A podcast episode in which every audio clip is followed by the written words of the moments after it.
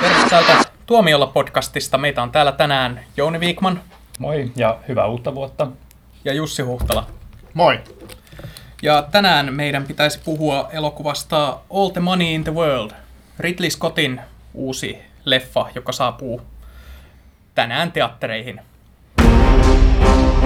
You used to be a spy. My child is a prisoner. seventeen million dollars. All they will take is eye, is ear, the hand, and don't tell me you don't have the money. Sä et ollut nähnyt sitä. En oo. Joo. Me ollaan nähty. Kyllä, ja hyväksi havaittu.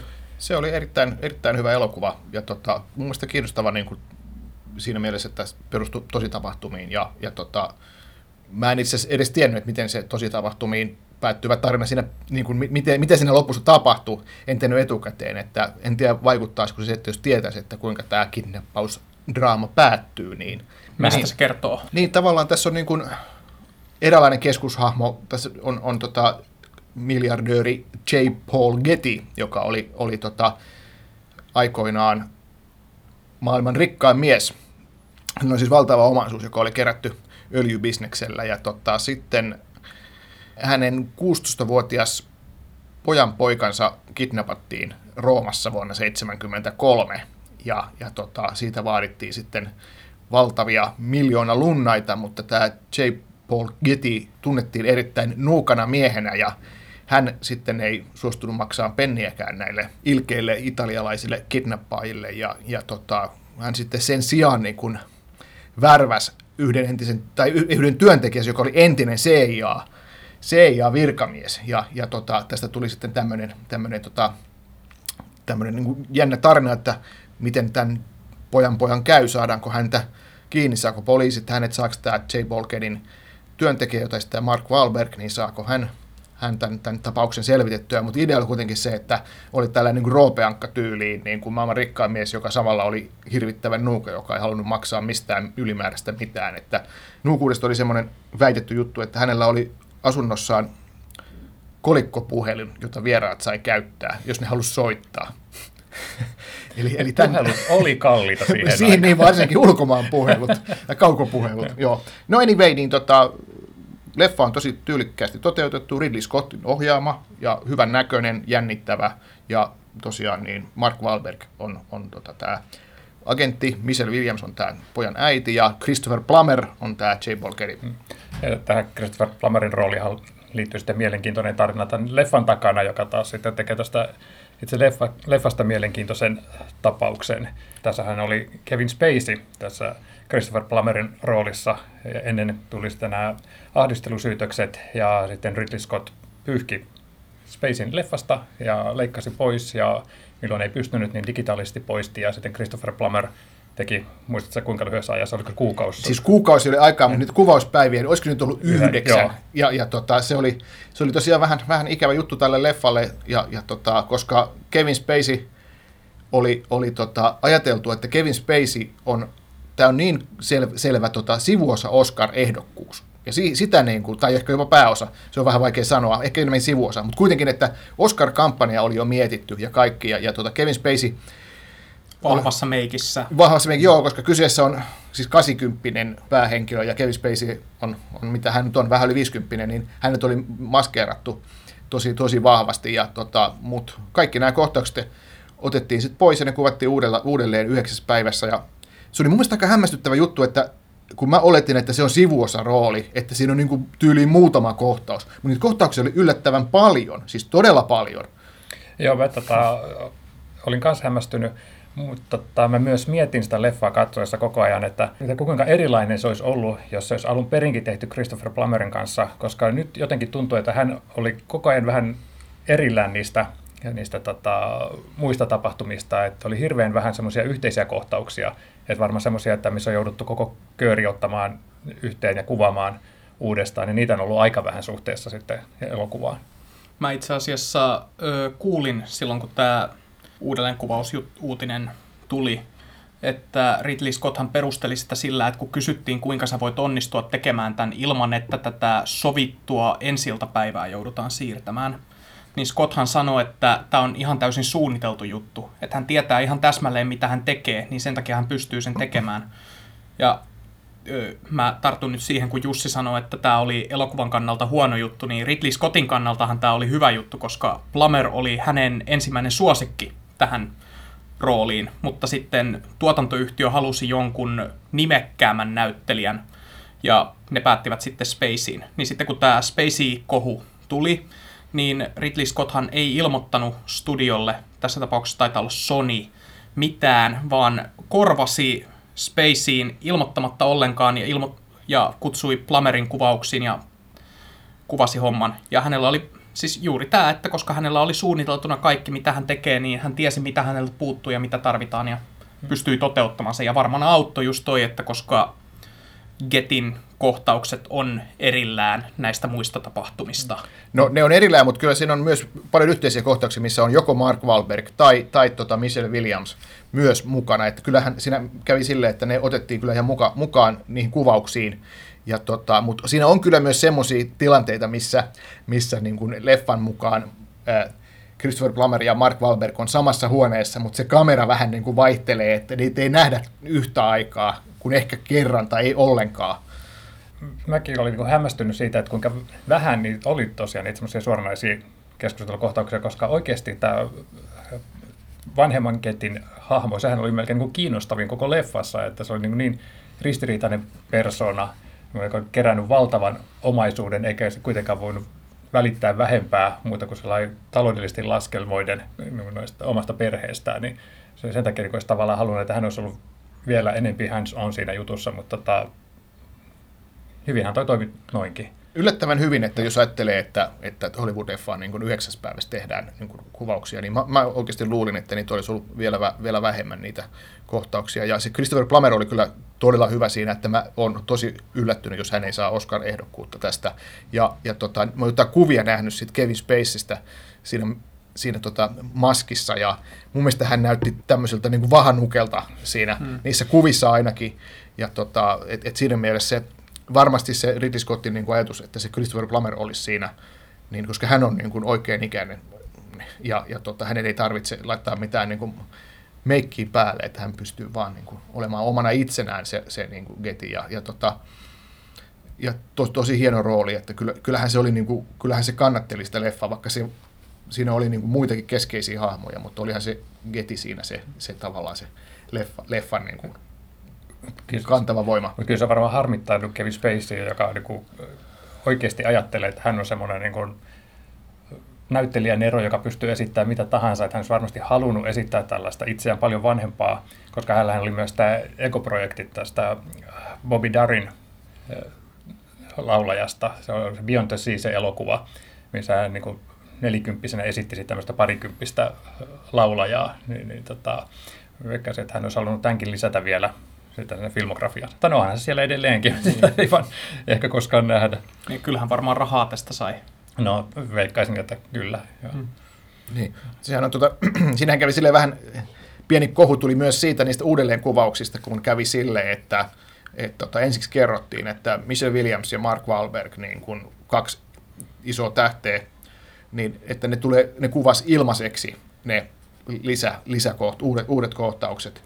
Niin nyt sitten onkin tullut kohu, kun on paljastunut, että Michelle Williams suostui johonkin nimelliseen palkkioon, oliko se tuhat viisisataa dollaria tai kahdeksansataa dollaria, ja, ja sen sijaan toi Mark Wahlberg sitten olikin kulissien takana neuvotellut puolitoista miljoonaa dollaria niistä muutamasta päivästä, mitä hän oli sitten mukana. Toi itse, mä, mä nauroin tota, koska kun, kun niin kuin sanoit alussa, että tässä oli just sillä tavalla, että tässä oli niin kuin masina valjastettu jo tähän niin kuin Oscar-vyörytykseen, ja sitten nostettiin tämmöinen niin kuin moraalinen lippu sitten ylös, että me haluamme Kevin Spaceyin tästä pois, koska emme halua niin kuin hänen uhriensa niin kuin kuvittelevan, että tota, me tukisimme häntä millään tavalla, ja kuitenkin pelkästään puhtaasti taloudelliset lähtökohdat oli siellä takana, ja sitten vielä tuli tämä, että hei Mark, hyvä äijä, tuossa hei puolitoista miltsi, hei Michelle, kiva kun tulit, keitätkö kahvit?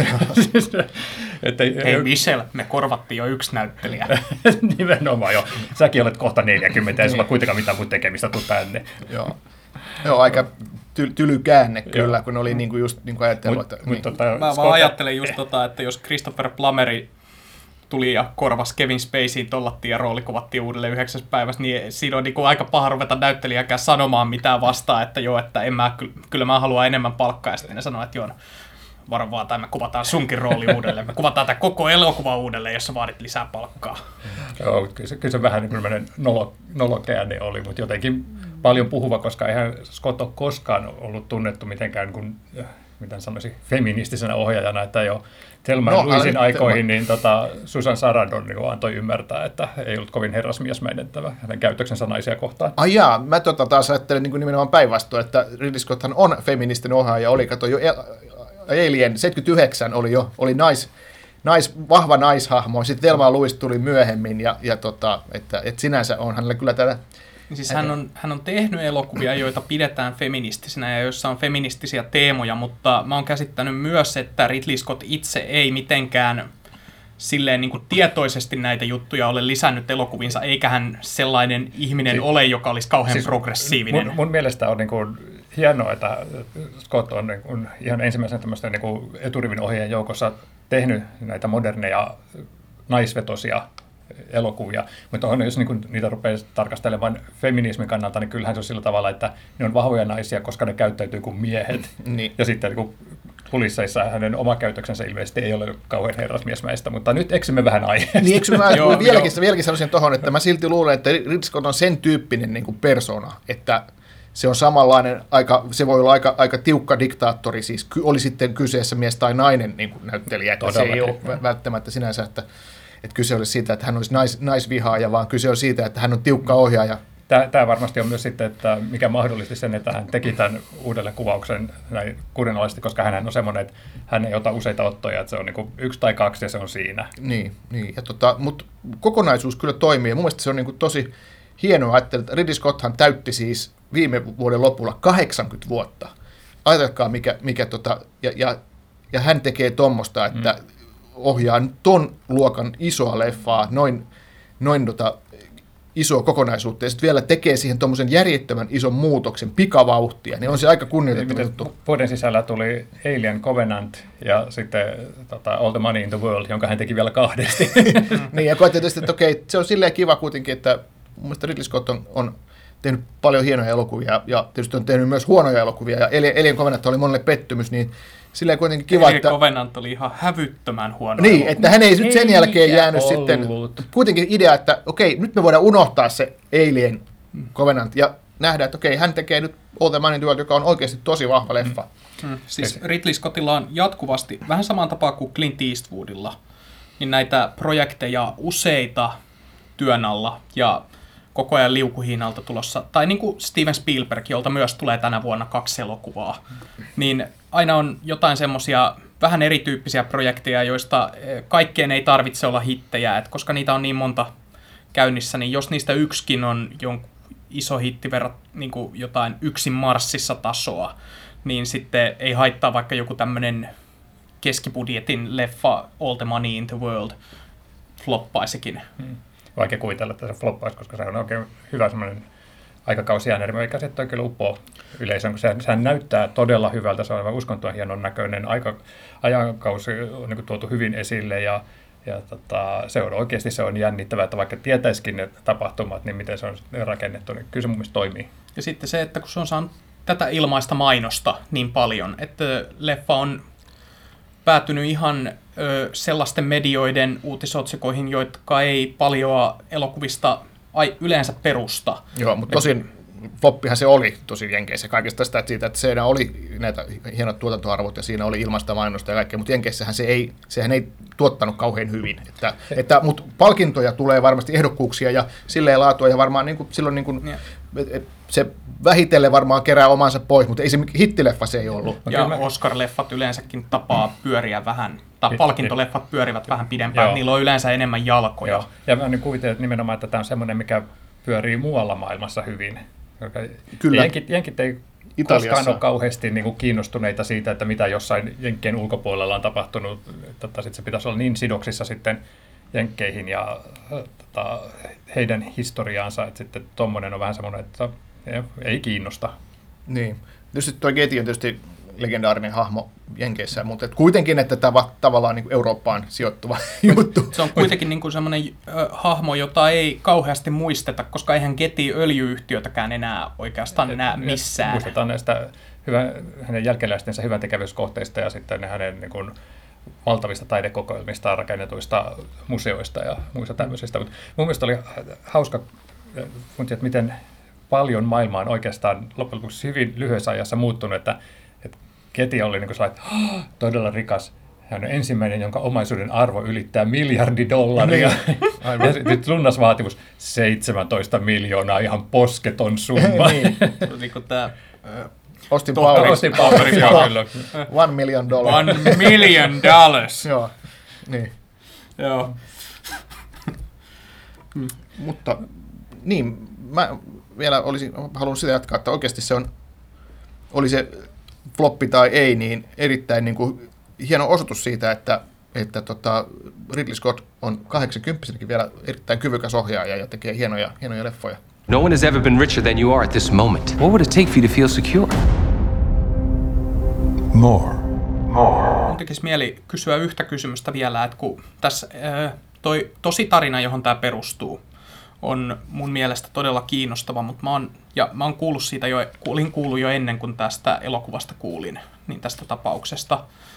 Mutta mua on siinä, mä oon aina ajatellut, että se ei ole kauhean elokuvallinen asia. Ja syynä on ihan vaan se, että koska Getty niin kuin tosielämän hahmona käyttäytyy ihan niin kuin tämmöinen roopeankkamainen karikatyyrihahmo, että ei kukaan ihminen voi olla oikeasti niin saita. Niin no. Tavallaan mua niin kuin se kiinnostaa, että kuinka se on niin kuin saatu sitten tässä elokuvassa uskottavaksi hahmoksi, koska tosielämässähän hän oli vähän niin kuin elämää suurempi. Ja siis äh, kyllähän kyseessä oli vähän tämmöinen karikatyyri, ja sitten kun elokuvassa oli niitä harvoja semmoisia komediallisia kevennyksiä, niin hän tuli just nimenomaan tämän Gettyn luonteesta, että, että hän asuu luksushotellin sviitissä ja pesee itse alkkarinsa, että säästää sitten noita pesulamaksuja, ja tosiaan just tämä Tota, puhelinkoppi siellä valtavassa palatsissa Jussikin viittasi, että tota, ne oli sitten semmoisia niinku hekotuksen aiheita, mutta toisaalta ne oli myös sitten sellainen, perusteli sitä, että miten se perhe kokonaisuuden pystyi olemaan niin hajanainen ja niin oikeasti niinku kipeä, tota, miten niinku hänen toimintansa vaikutti niinku kahteen sukupolveen hänen jälkeensä. Et siinä mielessä tota, se oli ihan, ihan kuin toimiva hahmo ja, ja Plummerhän vetihän sen todella uskottavasti, mutta että jos, jos tota, jotain sellaista, mistä, mikä mua häiritsi, oli se, että siinä oli, se oli vähän kuin koostuisi kolmesta eri leffasta, että siinä oli just tämä vanhempi Getty ja hänen niin kuin tämä oman elämänsä tragedia, että ei hän niin kuin pysty oikeastaan tuntemaan mitään muuta kuin rahaa kohtaan. Sitten oli tämä sureva äiti ja hänen suhteensa sitten tähän, tota, platoninen suhteensa tähän tota, entiseen C I A-agenttiin, missä oli sitten Michelle Williams ja Mark Wahlberg, jotka mun mielestä toimii aika hyvin yhteen.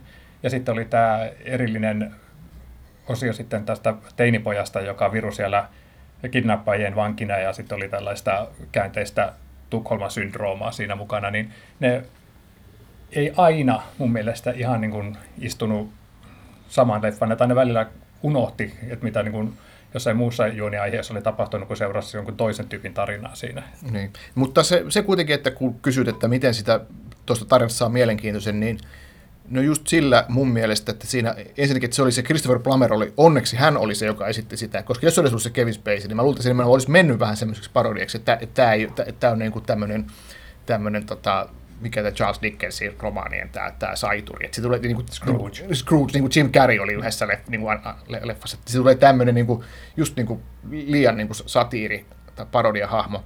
Mutta se Christopher Plummer teki siitä niin kuin elävän ja hän oli tosi hyvä. Ja sitten tietenkin se, että, että Ridley Scottin tämä visuaalinen tyyli ja se, että tässä oli tosi paljon erilaisia tapahtumapaikkoja. Että siinä oli ensinnäkin nämä, nämä Getty, kun se meni tota, sinne Lähi-Itään öljyostoksille, ja se oli semmoista tyylikkästi kuvattua, semmoista niin Arabian Lawrence-tyyliin. Tyyliin. Ja sitten oli, oli tota se seitsemänkymmentäluvun Italia, seitsemänkymmentäluvun Yhdysvallat, ja, ja siinä oli niin kuin, niin kuin tosi tyylikkästi lavastettuja ja tehtyjä näitä niin kuin kuvauspaikkoja. Et, et se oli visuaalisesti kiinnostava leffa, ja mun mielestä tarina kyllä veti, että ehkä siinä oli vähän niin kuin liikaakin niitä palasia, että sitä olisi voinut jotenkin niin kuin yhtenäistää, mutta, mutta anyway, että mulla ainakin tuli semmoinen olo, että tämä jaksoin kyllä katsoa sen alusta loppuun, se kesti kaksi tuntia varttia. Joo, joo, toki. Muistatko, kuka siinä oli kuvaaja?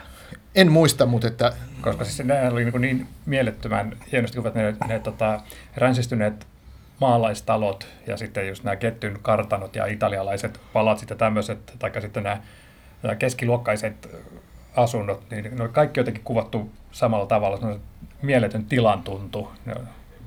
Oli vaan niin semmoista silmäkarkkia se leffa kyllä.